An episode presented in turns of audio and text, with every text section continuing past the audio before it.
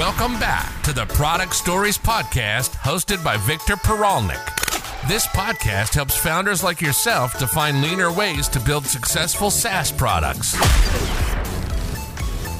Welcome back, everybody. Today's guest is Mark Colgan, founder of The Product Onboarders. He's audited dozens of onboarding flows of SaaS companies, and today he will share with us the costliest mistakes people make in onboarding and how you can avoid them. Mark, welcome to the show. Hey, Victor. So good to be here. And yeah, really looking forward to talking about all things product onboarding. Oh, yeah, absolutely. One of our favorite topics here for sure, because uh, it's so important anyway, right? Once you once you clo- want to close someone, onboarding is pretty much the most important thing you have to get right. How come you audit onboarding flows? What's your background, Mark?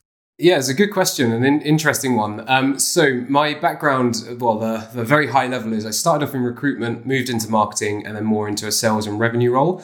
But I've been specializing in B2B SaaS companies.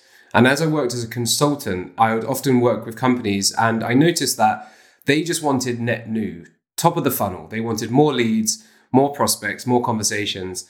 And I refused to do that in the first few months of the working engagement with them because I always wanted to look at what are they currently doing with what they are, uh, with the leads that they have or the users that are signing up. Because if you have a leaky bucket, there's no point putting more water into the top of it. So that was always my approach with it. And then one of the patterns that I started to notice is that yes, the marketing can be great, the sales process can be fantastic, or if it's product led, uh, the website looks really nice. Um, but then there was a huge sticking point when it came to user onboarding. And obviously, if your user onboarding is bad, then you're not going to have people sticking around and returning.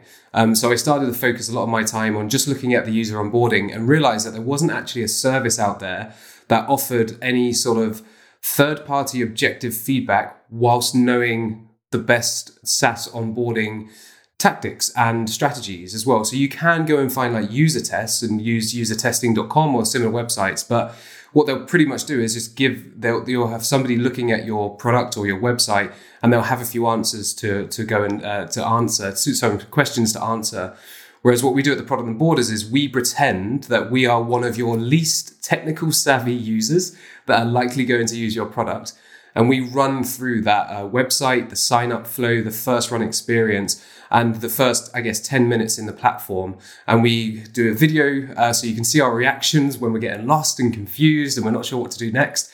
And I found that we just kind of hit a nerve with uh, product owners, founders, CEOs, as, as well as product managers and even growth marketers as well. Um, that it was a really, really valuable service. So we decided to kind of make it more consistent. And I partnered with Helen Peatfield, who's a, a SaaS copywriter. So she brings a lot of value into the copywriting side of things, which is really important, not only for your website, but also in uh, your micro copy throughout your product. And then I come there from more of the strategy of the onboarding flow.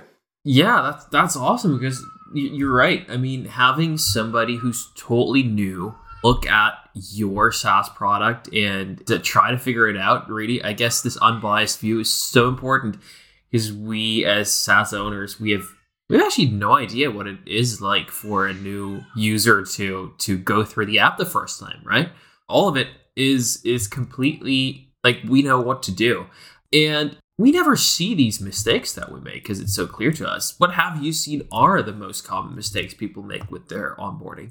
Sure, yeah, there's there's a few that I can run through today, and I'll probably pick out the most common ones. But I just want to go back to the point uh, you made there, Victor, of that as the founder, as the as the developer who's who's built the product, you, you've seen it day in day out. You know exactly where to click, and even a simple thing like an icon rather than a full menu. So, you might have a, an icon of a home, um, but it doesn't have the word home next to it yes, most people will know that that means home, but then there's some really creative icons that might be used as part of the UX, which people have no idea.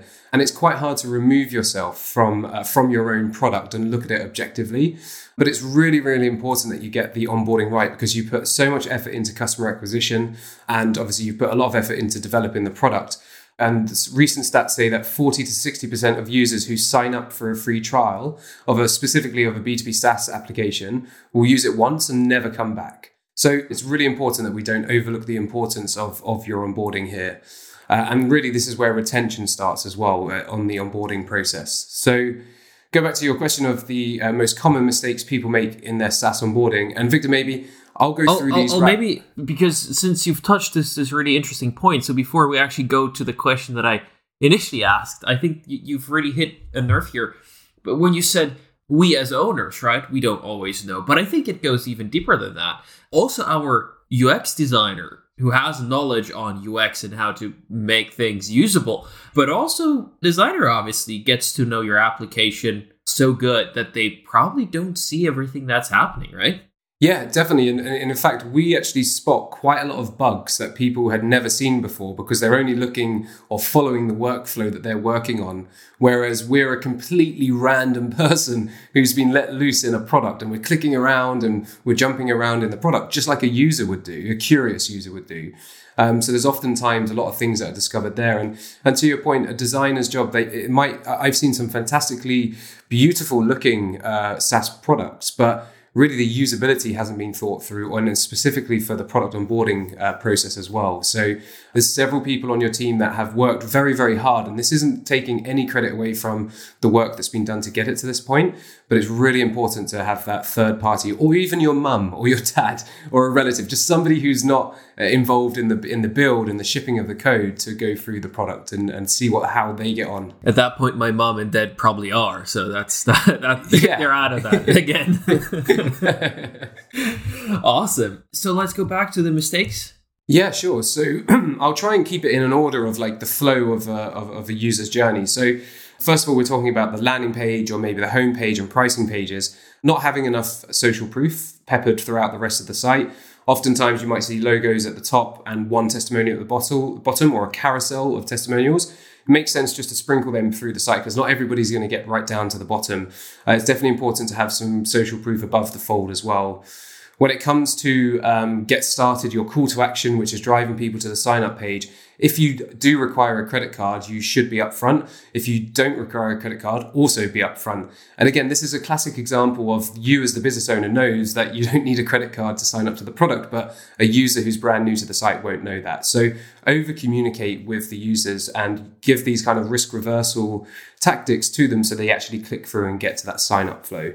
Moving on to the sign up flow, uh, often see that they uh, put additional social proof there as well. Often the classic is kind of login screen on the left and, and, an image or some space on the right.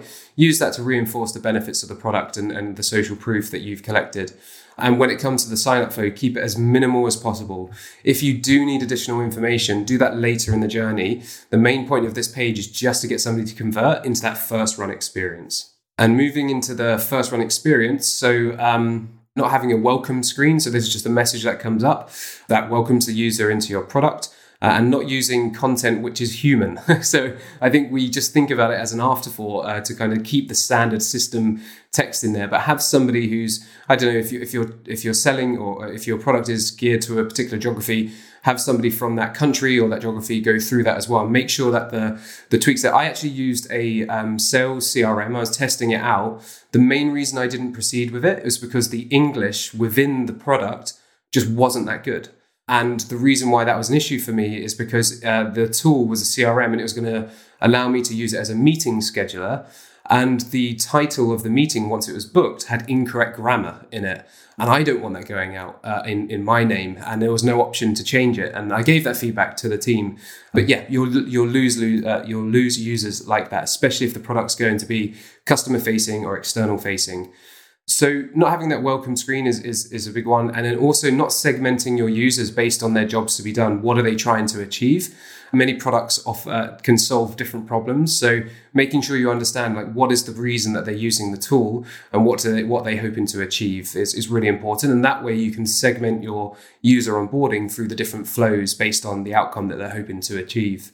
I think if it's uh, another a very common one, especially if your product is like, let's say, like a Hotjar or something that requires some JavaScript to be installed on a website. So if it's my website and I'm I've got access to my WordPress or, or Webflow, I can just go in and put that Java uh, JavaScript in.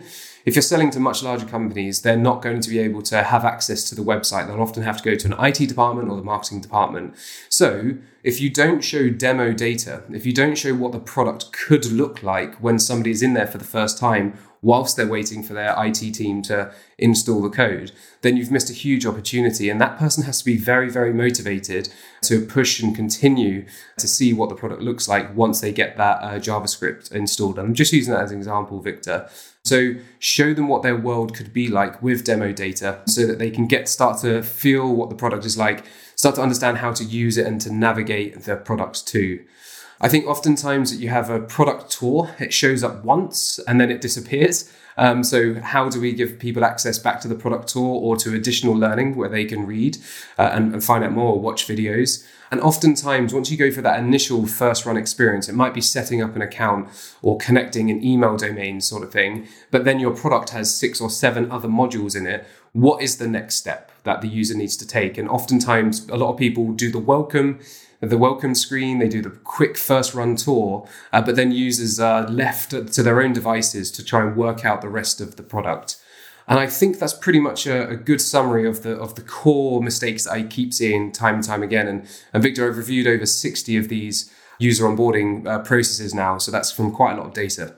Wow, that's very helpful. This is from how many? How many? Over 60, you said uh, that you've reviewed of, of these tours that you've made. So you guys have really have really seen it all. Are these mostly uh, B2B apps or B2C apps that you audited? Yeah, so most of them are B2B. Um, pretty much all of them, in fact, are business to business. Um, that's just because that's where Helen and my expertise lied.